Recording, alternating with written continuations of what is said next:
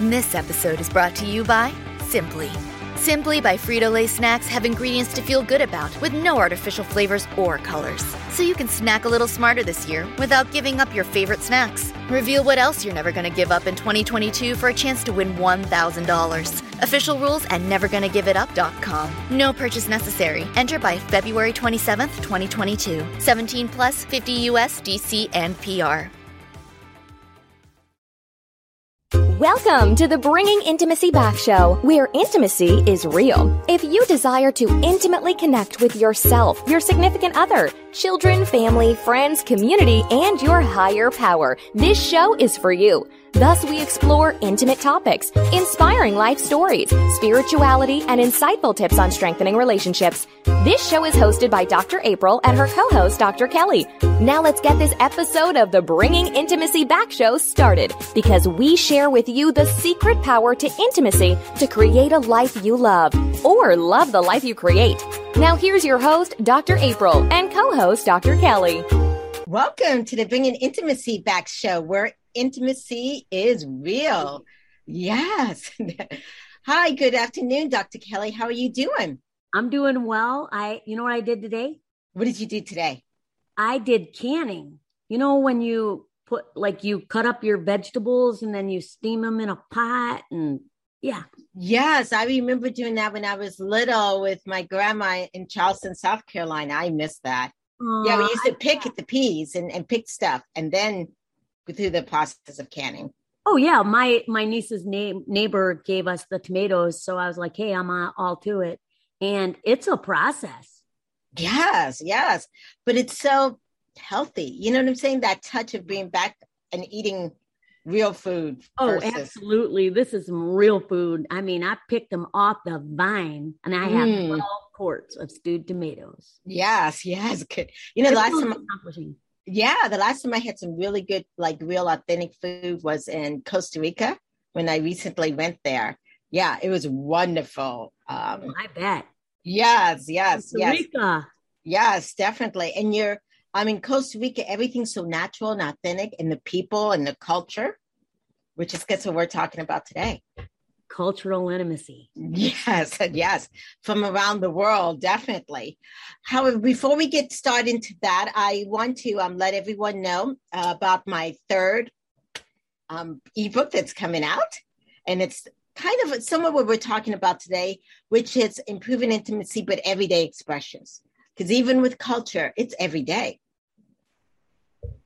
You oh, know, it's yes, especially in our society I mean, there's some places in this world where it's like 1% of a different culture or 2%. Mm-hmm. But for the mm-hmm. most part, I mean, especially where you live in Southwest Florida. I'm not, I don't know where our guest, Michael O'Brien, is from, but it, it touches our lives in so many different ways. So it's important.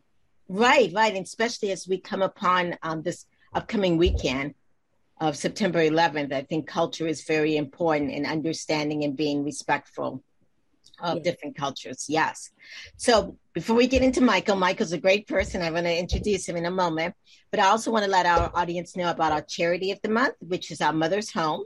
It's an organization that I worked with this summer that helps young teen moms. So if you're interested in that, please go to www.ourmothershome.net. Well, now let me welcome a good friend of mine, a colleague, someone that um, I've gotten to know, Michael O'Brien. Welcome, Michael. Thank you. It's nice to be here. Yeah. Yes, yes. So, Michael is actually a sociologist by trade and a therapist who's been around um, different cultures and stuff with over 20 years of experience. Michael is also a professor, and he's worked as a professor in Chicago here in Florida at FIU. And now, congratulations, Michael, for FGCU. Thanks. Yeah, I'm doing um, constructing online courses for them. Yes, definitely. And Michael's in our local neck of the woods, Dr. Kelly. I'm in Naples. Oh, really? Yeah, I'm in South Florida too. Beautiful, sunny South Florida, I might add. and Michael and I, um, we talked or had a conversation almost about over a year ago, maybe two years ago. Mm-hmm about culture and how that impacts, especially where we live in Southwest Florida. So, yes. So, welcome, Michael, to the show. Thank you very much.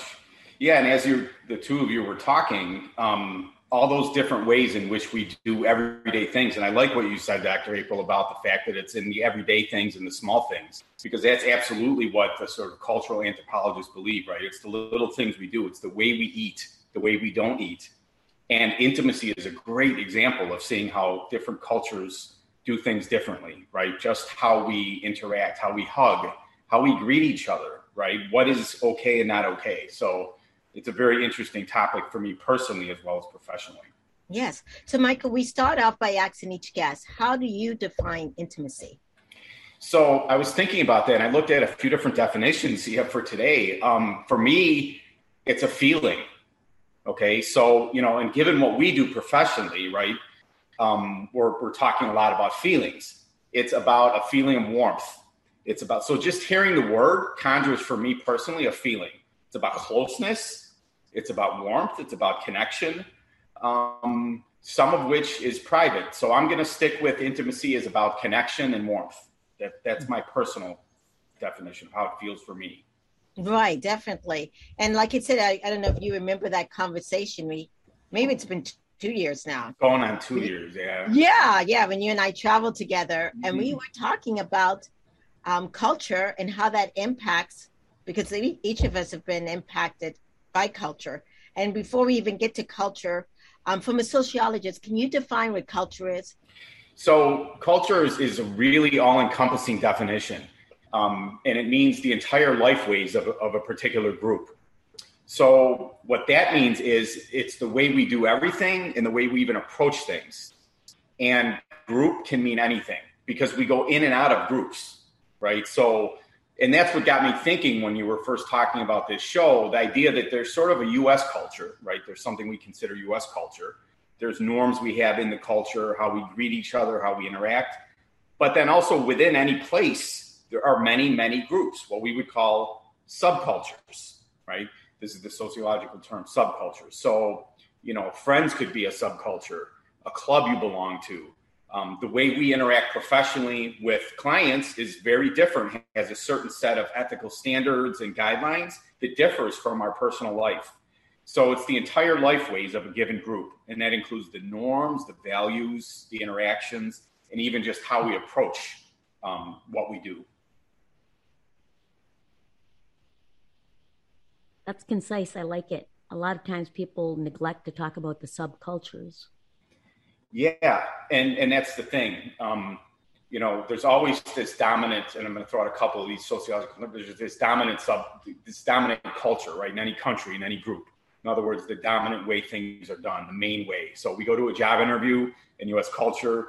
There, we're probably already conjuring certain images. We're looking someone straight in the eye. We're a firm handshake, all those sort of things. But within any group, there are subgroups, and we go in and out of the subgroups, right? So there's not just one sort of okay way of doing things. There's multiple ways within each of the groups that we connect with. So we go to a job interview, we're dressed and acting a certain way. When we meet our friends later, we're probably acting and looking a different way, right? That's an example of subculture. Yeah, I like how you said there's different ways to do things. Yeah, yeah. and for some people, um, they have a hard time with that, especially in today's culture. That if you don't do things my way, that's right. And and you know, I think that's where on a societal level we get into trouble because people I think I think some people just don't even know what we're talking about right now. The fact that there are differences, different norms, and I think specifically of that friend greeting. Um, I was introduced to some of these differences very early on, probably unusually early on because I'm Mexican American, and we would go visit family, you know, as a baby and as a small child, and literally the way we would greet each other would be different than I would greet my American family, which is more of that firm handshake and a hello. Um, we always would like sort of embrace each other, right? And if you go to uh, a barbershop, a black owned barbershop, uh, a Hispanic barbershop, you'll notice this as well. There's a lot more touching than there is in any of the American barbershops that I've gone to in my life. So you'll see much more, you know, sort of hand clenching as opposed to uh, you know a regular sort of European style handshake, more embracing things like that. So we really start to see those differences once we open our eyes to them, and I think that's that's a good point that you just made. We have to be attuned to the fact that there are these differences in order to be able to see them. What do you think about that? I, I liked when you explained about the norms, when you talked about the word norms, and even within today's culture and today's society, it's changing. Mm-hmm. Whereas we used to hug more. And I'm wondering about the cultural intimacy and how it's being impacted in society with with the pandemic because people aren't hugging and i'm i actually uh, i'm lecturing in the classroom now and we have to wear masks and some of the the illustrations that i use i'm like okay we're going to do this and i wait oh wait we can't do that my whole entire lectures and i know as a professor you un- can relate to this both of you educators it's like the norms are changing how, uh, how, do, how do you feel about that like how comfortable oh it's so awkward yeah it's so it's like it doesn't resonate with me. I'm like, where do I belong? I mean, I'm the professor. I should be able to communicate this, but so much of my uh, communication has relied on hands on learning. So if we translate that to what the norm is in cultural intimacy now and how we interact with people, whether in a barber shop or somewhere else. Well, and I think, and I think of it in practice too. Um, you know, the first couple months of when I returned to the office, and maybe Dr. April can speak to this point too um, it was tough for me not to shake hands. It took several months. You know, I would, you know, I had a, I had a way of, of doing this. This is, you know, sort of a subcultural thing. I would shake hands with the person, offer them water or coffee or something. Well, all of a sudden, you know, in the midst of COVID, I'm not offering them to hand them a cup of coffee, nor am I shaking their hand. So I found myself on autopilot often, right? Because once we do these things, it gets ingrained into our neural pathways and all that. So I would start to like awkwardly reach out and they would, and then I would be like, whoa, we're not supposed to do that. and so, you know, and even that felt like at least it was the level of closeness when I would shake somebody's hand and then like welcome them in. But now, like you say, we're having to keep a distance. And it feels it feels awkward at the very least so what are we what are we left with right we're left with communicating with words and with our eyes and in some cultures um, eye contact is considered invasive absolutely one of the one of my closest friends in my phd program um, is japanese and, and so he came from japan to do his phd at fiu and we had a lot of interesting conversations about this you can imagine because of the differences like we got to sit and talk about the fact that you know how in U.S. culture we're a little more confrontational. We might not think we are, but yeah, we'll go. We are. We'll go stand up to the other person literally and like look them right in the eye, right, and you know possibly even be a little close. Especially we saw this a lot with confrontations with COVID. In his culture, he said to me, uh, his exact words were that you you just don't see that you know, especially in the context of like uh, respect for a professor or a doctor or someone you keep a greater distance between the people. You're not, you know, sort of looking them in the eye like that. You're so big differences. And if you didn't know that, it would appear, it could appear, and he's told me that at times people thought maybe he was standoffish or something like that. But it's just his normal, just like it was my normal to, you know, sort of walk up to the person and, you know, stick my hand out for, for them to shake. Just different. Right, definitely. And like you said, sometimes we don't know the norm and we can do something that can be disrespectful. So, how do we, as we're, um, as a community, coming together, meeting with different people, there's masses that how do we figure out what what do we do in all this? Well, when we come back, we're going to take a short break. I want you to think about that and give us some answers, and we'll be back in a moment. Are you wanting a vacation in paradise? A vacation to rekindle the passion? A vacation without the kids? A vacation where you can learn how to communicate, where you and your partner actually hear each other and gain insight? If so, Vacation Counseling is your next vacation. Dr. April Brown has created vacation counseling in Southwest Florida as a perfect option for you and your partner. Our retreats are one couple at a time. We have a variety of packages available to choose from, including virtual couples retreats. If you and your partner are interested in the vacation counseling, please visit us at vacationcounseling.com for more information on pricing and packages. Also, follow us on Instagram and Facebook.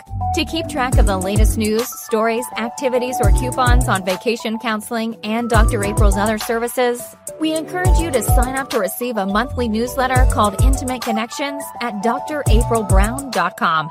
Remember, if you and your partner are struggling with communication and intimacy, and you all are looking for a retreat to connect, vacation counseling can be your next vacation in Southwest Florida.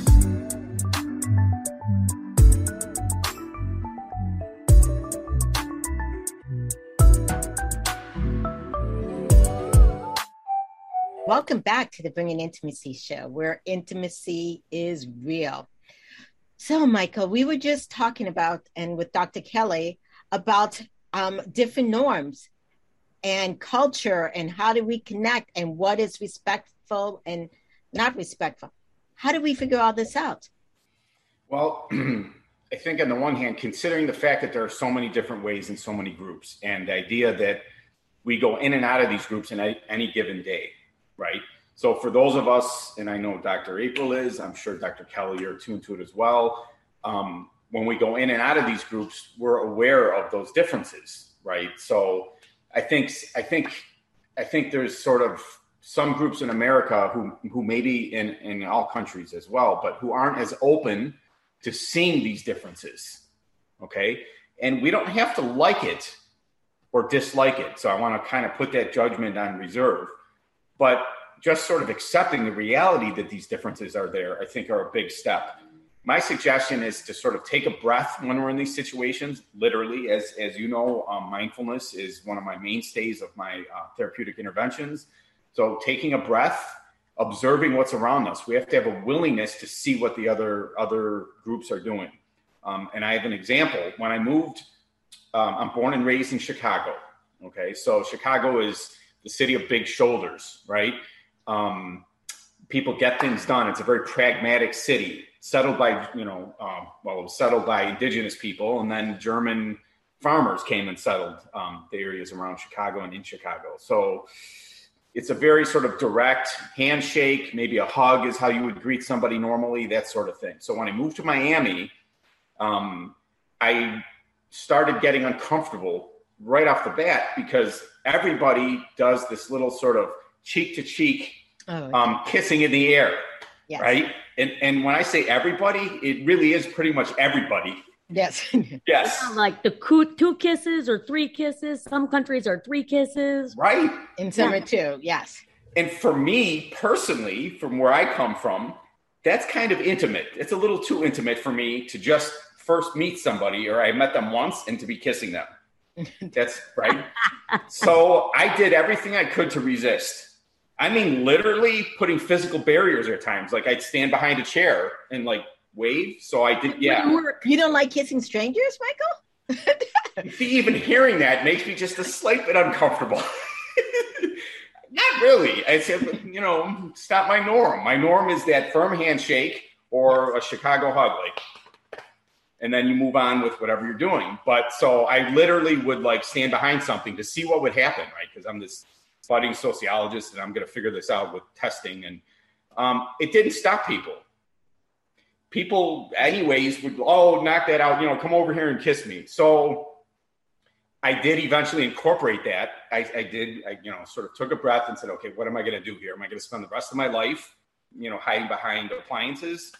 or am I going to find a way to meet these people where they're at and blend it into how I do it? And so, um, but I think there's a valuable lesson there that even for somebody who's aware of these issues can be made to feel uncomfortable. So I empathize with people and their potential feelings of discomfort. And I think that's where that's where we you know have common ground. I think that's the issue in in the U.S. I think people get uncomfortable with other people's differences. I don't think it's as much they don't like it. It's just the discomfort. Hey, I, I ask you a question? Sure. Michael, when uh, they were like surprised, did anybody say, Well, I thought you were Mexican American? Like, did they infer that, hey, you should be comfortable? Aren't you Mexican? Yeah, and that's funny too, because when we would visit my family, um, they did it that way as well, my family there so now you know i'm thinking well i have I'm, I'm, starting to notice all these different there isn't just one way of being even for me but I did get some of that because it was like, well, how come you're not doing it too? You know, because for them it's not intimate. For them it's the equivalent of my handshake. Um, but then, sort of fast forward, and when I would go back to Chicago, I did eventually start doing that automatically. And this is absolutely a true story. I remember uh, neighbors, a good friend of my mom's, neighbors of ours uh, where I grew up, and I went to kiss her on the cheek, and she was very taken aback. You know, and uh, again, I was hit in the face by this realization about these differences and just how ingrained it is for all of us to have these differences, right? And to and to react to them. But yes, now I can now now I'm much more attuned to these different ways and I'm sort of I take a breath and you know, how's this person doing it? But you know, it's handshakes, it's hugs, it's kisses. That's intimacy. For me, it's intimate to to for have to have that skin contact to kiss it's not intimate to me to shake hands. Whereas for my Japanese friend, there's even a level of intimacy if you get into their physical space, right? They're standing a little further apart. Mm-hmm. And it's not to infer, you know, for those of you that are listening, it's not to infer that this person is not a warm person. It's just that people have even different personal spaces. Right. So, for our listeners, I want to tell you if you want to call in and ask Michael or Dr. April or myself a question, you can call in at 1 888 627 6008. Yes. And so, Micah, I was just thinking as we were talking about kissing and handshaking and touches, with this pandemic, it's brought almost also another type of culture that there is no really sometimes skin to skin contact. And there's some of us who maybe haven't been touched and or kissed or no skin contact. In a very long time, I might add, perhaps hypothetically. yes. yes. So, from a sociologist's point of view, what is that doing to us as humans in the world? Yeah, I mean, so I'm thinking of clients I've even had this week. So I think people are still at the local level, at the grassroots, what I call the grassroots level. I think a lot of them are still, you know, doing things that are sort of prohibited. So like the hookup culture with younger folks. Okay. Um, yeah, I've had a couple younger clients this week that are on websites. Um, one is on Grindr, right? Um, he happens to be gay, so right, but doesn't mean that they grind. You know that, right? And it doesn't mean that they're intimate by everybody's definition. It might be a little bit more, you know, less intimate yes. encounter that might, you know, yes. But um, so I think so. Therein lies the difference of the definitions, right? So on a on a on a larger cultural level right? We have these norms. We're not supposed to be doing certain kinds of things. So in our, you know, in practice, I'm elbow bumping or I'm not even touching at all. But I think maybe behind closed doors, maybe people are still doing some of these things. Um, I don't think it's good in the end to have too much space between us, right? Mm-hmm. Um, we know that there's certain physical, biological, chemical things that we get from interacting with other people closely. Um, besides just the sense of closeness, certain things from skin contact, like you said, certain positive things, um, even from orgasm and some other things, right, that, that right. we don't get, right? So it definitely affected people. And I saw a rush of couples clients after, right after the pandemic. I don't know, Dr. April, if you did too. Yeah, yeah. I yes. still see a lot of them that, yeah, and touch is something that's lacking. Yes and it and it is a part of almost anybody's definition of intimacy, right? right. Touch, um, a, a level of closeness. So when we have masks on, you know, when we're keeping distance, it's one thing at the store, but hopefully people are finding ways um, to to you know sort of to have their own subcultural experience that differs from the dominant. I don't hmm. know. That's a good question, though. Right. What are some suggestions that? Go ahead, Dr. April. No, I was just thinking from what you were saying that maybe even in the sense of your young people, that sometimes if you haven't been touched or kissed, and it's or, or whatever the case may be, no skin to skin contact, mm-hmm. you get to the point where you need it so much, you become desperate, which mm-hmm. leads to sometimes irrational thoughts, mm-hmm. behaviors, actions. Yeah, that's a good point too. That maybe it pushes people in too far in the other direction um, I mean, in general, with society, I think pe- we find an equilibrium. I don't think we've found it yet. I don't, but usually we we do. Um, I, you know, history proves itself if we study the history of social interaction and just of societies. Um, usually, there's you know, this not the first time that we've undergone a radical change. I think of things that were even bigger, like World War II, for example, um, where you know much of Europe was in chaos and, and starving, literally. So there are lots of times throughout history we've had other epidemics and pandemics. I think we'll find an equilibrium. I think humans just sort of seek that without even knowing it. I don't know what that's going to look like because this is still ongoing, especially here in Florida. Our numbers are still soaring uh, of COVID infections. Um, I, I don't know what that looks like yet, but I think people will find it, right? Because I think it's just too important and people need it too much, the interaction. How how can uh, people be open to other forms of intimacy?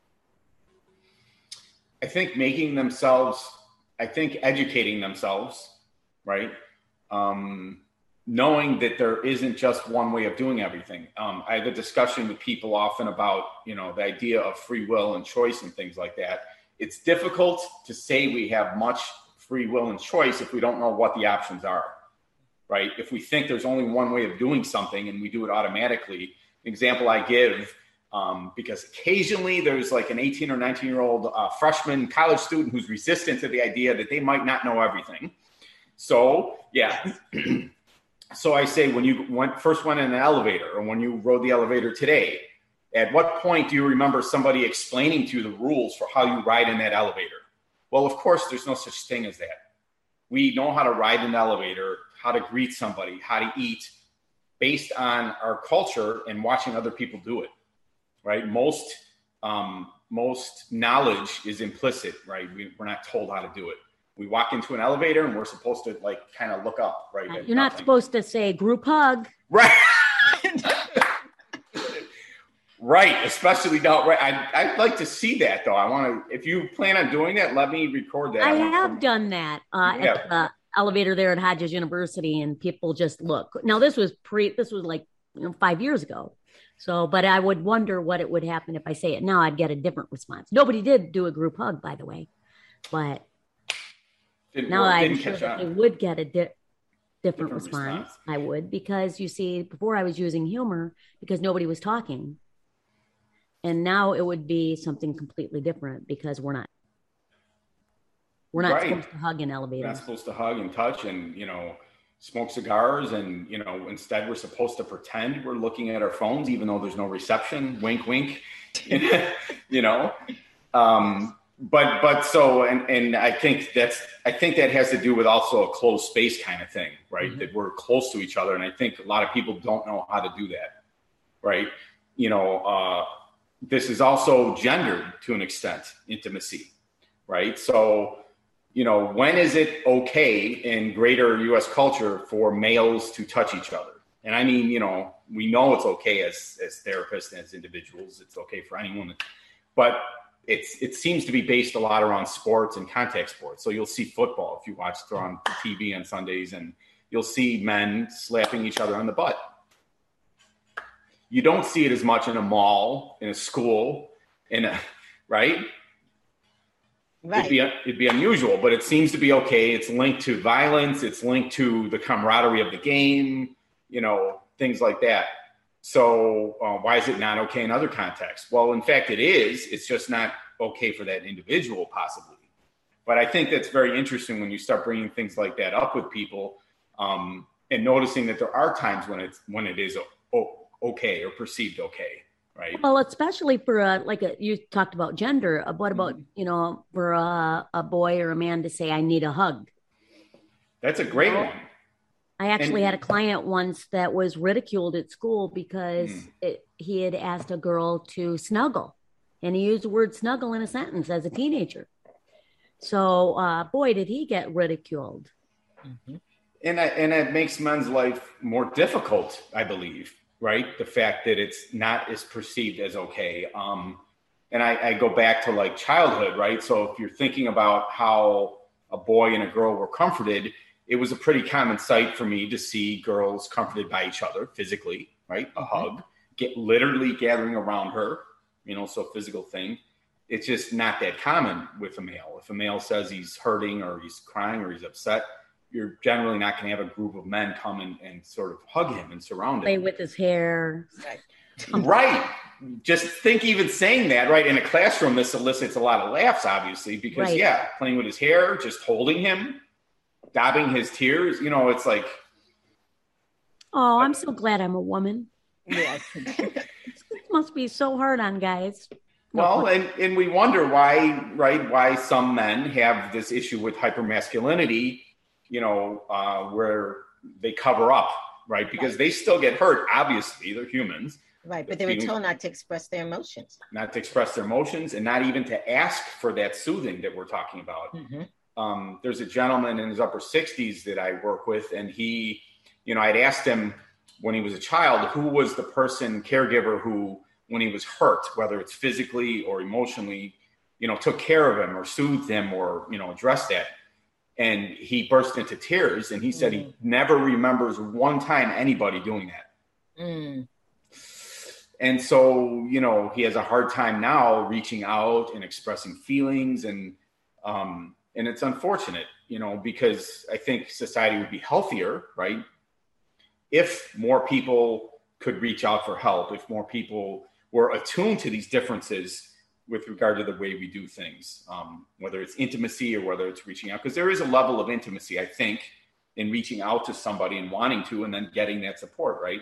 Right, right, right. And I was just even thinking, and this is a, a global thing, Mhm. but even in the sense um, of the pandemic, Mhm. it, it's not um, a Florida pandemic, it's not a United States pandemic, it is a global pandemic.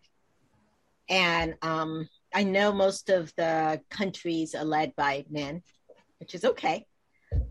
But we're not taking a global approach or asking for help as mm. you're. And so I was just thinking to myself, I wonder if part of that is because of what you just said mm. in the sense of, you know, growing up that, yeah, men were taught not to ask for help and to, yeah, because if we looked at it more as a global, Mm. instead of each country and their own budget and whatever case maybe. That's a know, that's, a great thought. no. That's an interesting point, and that gets to why, you know, like your perspective is different than mine. Even though I'm obviously very open to these kinds of things, like I didn't even think of that exact thing that you just thought of. But yes, I do think that plays a role because you know my political science background. I'm pretty well versed on international relations theory, and basically the prevailing theories are like you know we're in a free for all, you know, in the world, and we have to only do for ourselves and all that. That's yeah, that's a pretty aggressive, you know, sort of mentality. And like you said, you know, everybody wanted to blame another each other's countries, Right, right? So it's China's responsible. Well, half the world's blaming the United States right. for not taking enough precautions. And then Yeah. people within the United States are blaming Florida, and then they're blaming spring break. I mean, it just can be completely distilled. right. Yes, if we only had more intimacy. and cooperation. So, and that gets back to the the the intimacy, the connection. I think a lot of it is based on fear. I'd like to hear what you two think, but I think just intimacy, period. Whether it's standing in an elevator when Dr. Kelly, you say, let's group hug, and everyone is probably terrified, right? And looking down even further like this. Um, you know, I think it scares people. I think that openness, right? To be open, we have to be, you know, somewhat confident. We have to be maybe not scared to be open to another person's ways of doing things. What do you all think about that? You know, yeah, I think. Go some on. people actually think uh, that cu- intimacy is more about affection, but also we can look at cultural intimacy from language and communication. Because what about people that, well, we can't touch now, and you know the way that we used to, or or as freely, you know, but how can we connect with people through communication? What are some suggestions that uh, either of you, Michael, what would you suggest how somebody could have cultural intimacy through communication? Yeah, I think I think I've done that. I think we've probably all have done that in you know in the work that we do, and that is by you know sort of using warmer words. Right? There's like cold words, warm words, there's judgmental words. Um, using more welcoming words. Right? I've noticed a little more exaggeration with body movement, maybe even right. You know, um, because I you know I can't touch the person and, and hand them drinks and such. Um, so maybe there's a little more of that. Maybe they're even, you know, even the talking about the discomfort. I've done that as well, bringing that up, right? Whereas before it's more perfunctory, it's more automatic where we just kind of do our sort of motions and we come and sit down and we go to it. So I think, you know, I think that demonstrates in and of itself a level of openness and intimacy. I mean, we come from professions where we're sort of required to be more open than probably typical, but I think that helps too because it lets other people know that we too are trying to figure this out. We don't have all the answers to how to do everything. Um, we're learning so I think letting other people know that, and I did. There was a few times I was like, "Well, I'm not sure what to do," and I told the person that. Right? It lets them be part of the process. It shows them that I too am not 100% sure about how to how to move forward with this. Um, and it does come out too. In and you know, I had a lot of people who were resistant to doing teletherapy, and uh, I had somebody explicitly say that they really didn't think it was going to help them the same as it would be in person. And so those are things we didn't need to address before, right? Because for a while, that's that's all I did, and I know some people are still only doing that. So I think to your point, I think it's a great point, Dr. Kelly. That talking about it is the way that I I cope with that, and the tool that I use is literally just putting it out there. Yeah, thank you for sharing that, and that's also when you talked about fear. It's also like you were saying, being open, that vulnerability. You know that yeah. hey, I don't have it all together so we're going to take a quick break, but when we come back, we're going to get take questions from the audience and talk about vulnerability and intimacy and how we can strengthen the bond of connections as we move forward to 2021 and hopefully a better 2022. We'll be back in a moment. If you're listening, you have a pulse. If you have a pulse, you have stress. If you have stress, you should get a therapist. How do you find a therapist? You go online, type in therapist near me. Then you find a list of letters LMHC, LPC, NCC. Ugh! How can you navigate and understand all this? Go to drkellyboucher.com. Dr. Kelly specializes in supporting people who suffer from stress, anxiety, burnout, and more. You can have help today. drkellyboucher.com.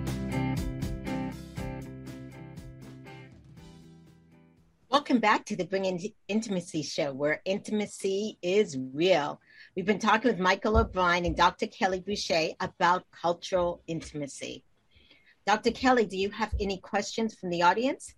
I do. Actually, I have Amber from Connecticut has a question about, doesn't say which culture, but says, um, I'm dating somebody from a vastly different culture can you help me understand how to communicate?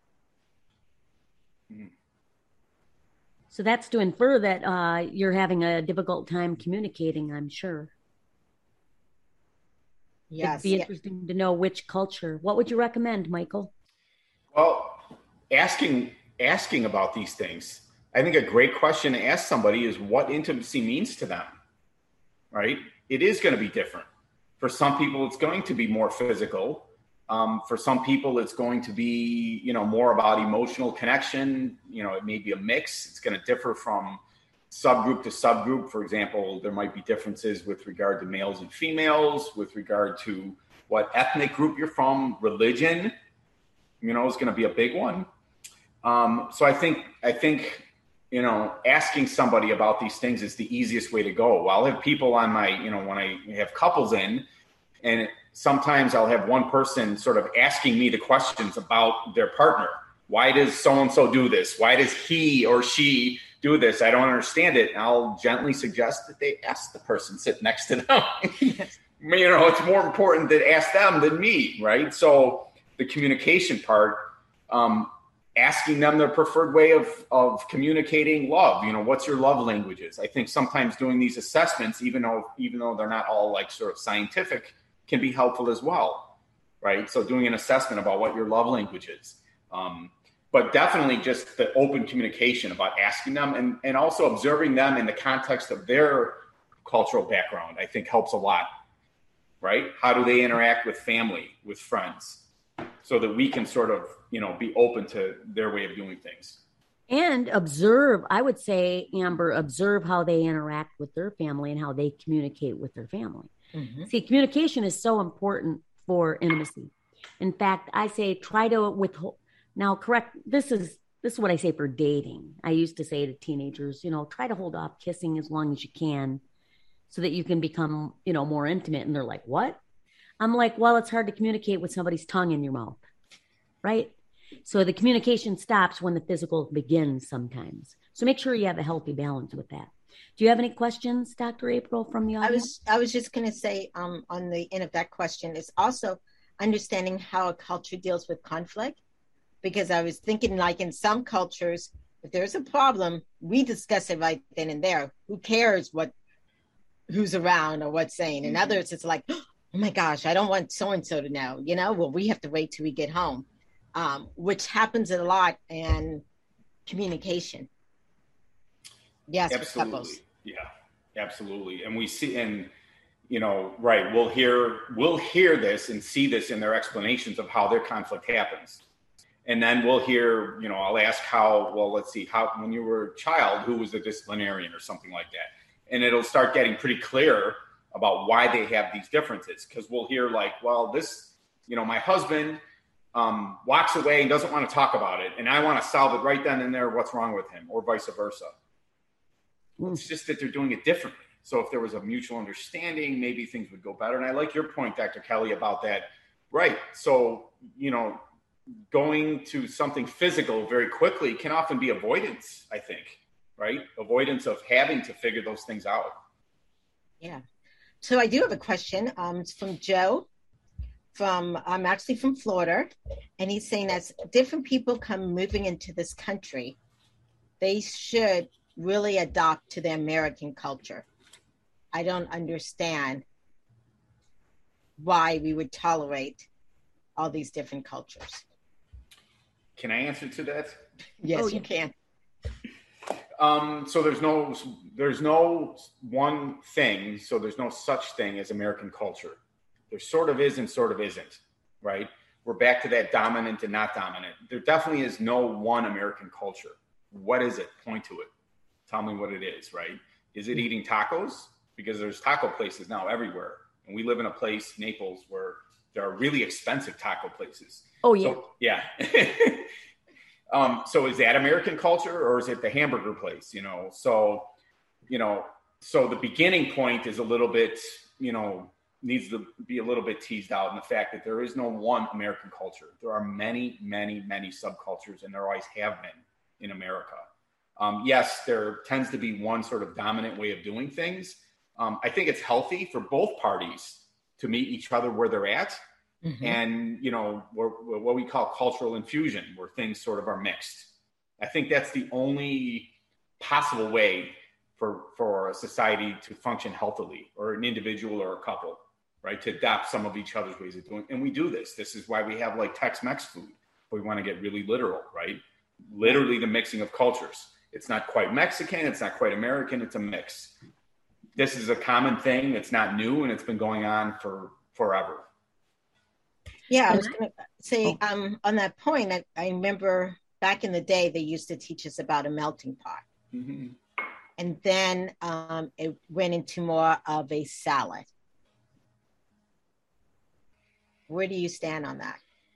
Yeah, because a melt right. So I think a melting pot is very flawed because it makes it it makes it um, sound like everything you know literally melts into each other, which is not the case, right? It's not mm-hmm. the case. Um, you know, take the fist bump for example. I remember when Barack Obama was president, and he occasionally fist bumped people, and I remember there was a lot of people um, on the web that didn't like that. Well, it's just a different way, right? It's it's maybe not, you know, I'm sure he shook hands with some people, but with some people it was a fist bump. In my own private life, with friends and people I train in martial arts with and such, we're fist bumping. We're not shaking hands, and we always did.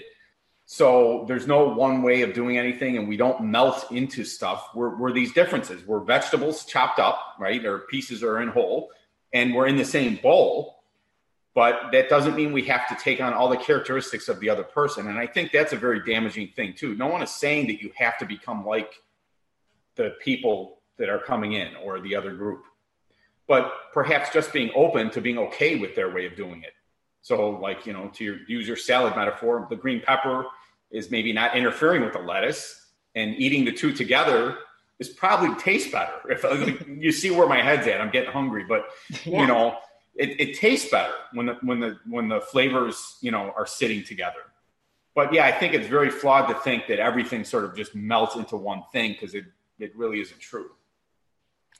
What I would say too, also to um, individuals like Joe as the question or the the thought, like saying, you know, I really think that, it, you know, how should I be expected to tolerate all these different cultures? I live in America.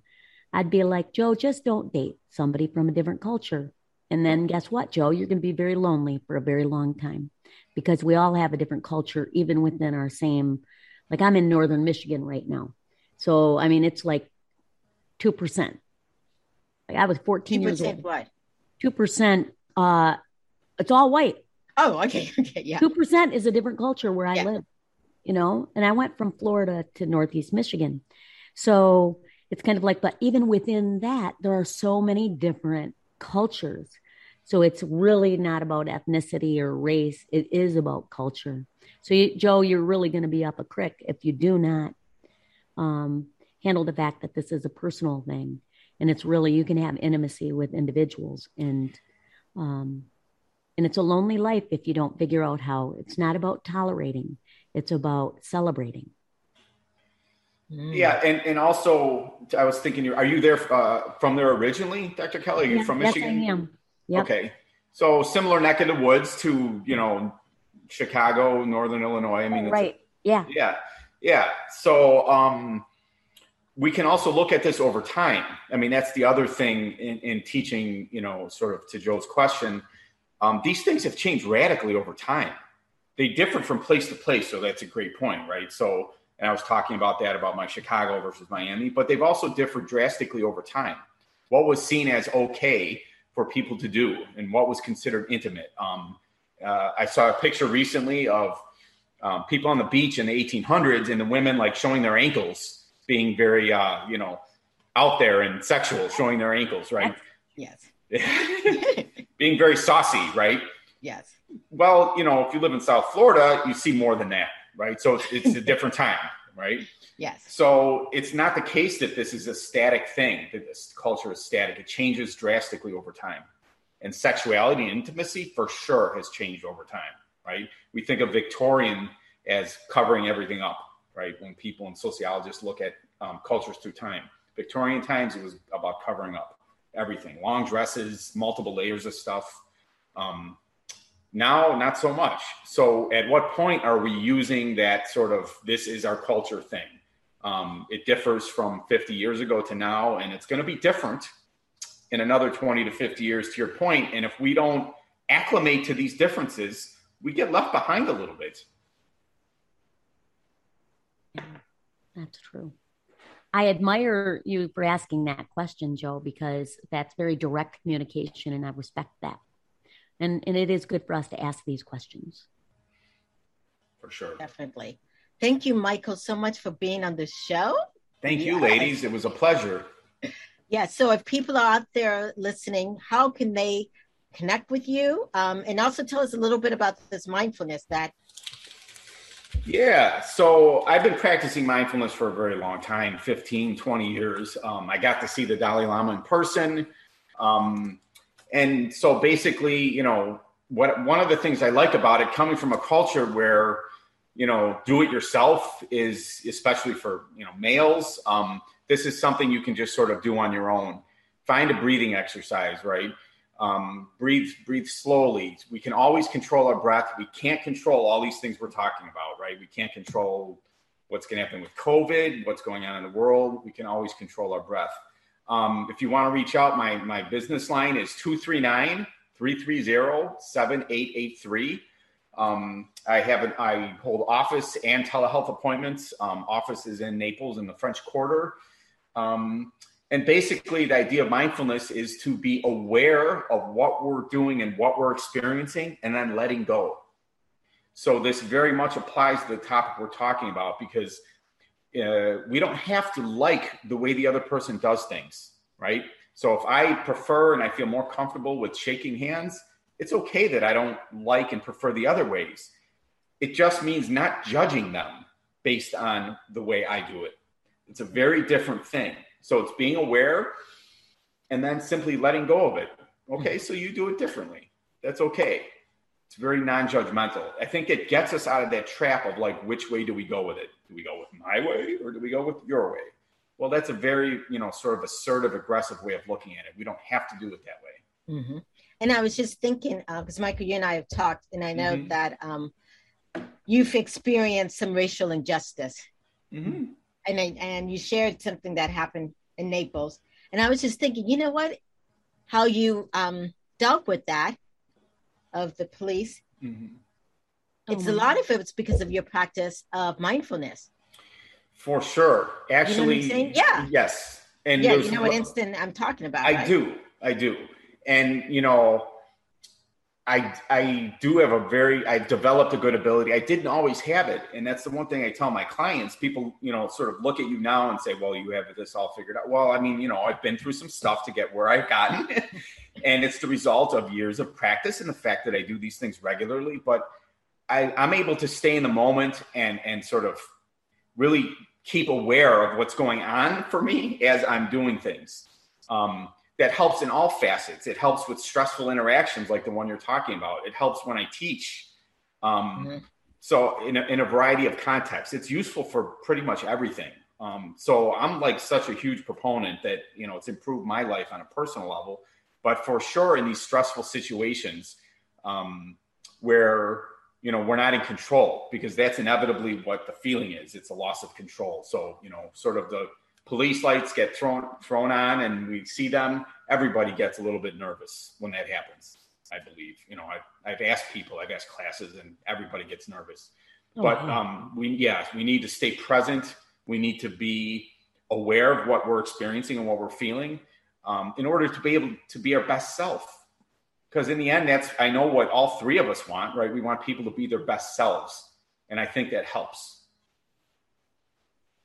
And I, I think that most people really do want to be better and have, you know, uh, be kinder and mm-hmm. have a better self. And and certainly no surprise that we have like podcasts going out the roof. Like people are educating themselves and learning and and so um, thank you so much for that, Michael. You're welcome. And speaking about podcasts going through the roof, congratulations, Dr. April, on the Bringing Intimacy Back show, which many of you know or may not know that it's in its 11th year. So the first 10, you know, over a decade of doing this, and you're in the top 200 for Apple Podcast on relationships here at the Bringing Intimacy Back Show. Congratulations on that. So for those Thank of you, you that are help this year, oh, you're welcome.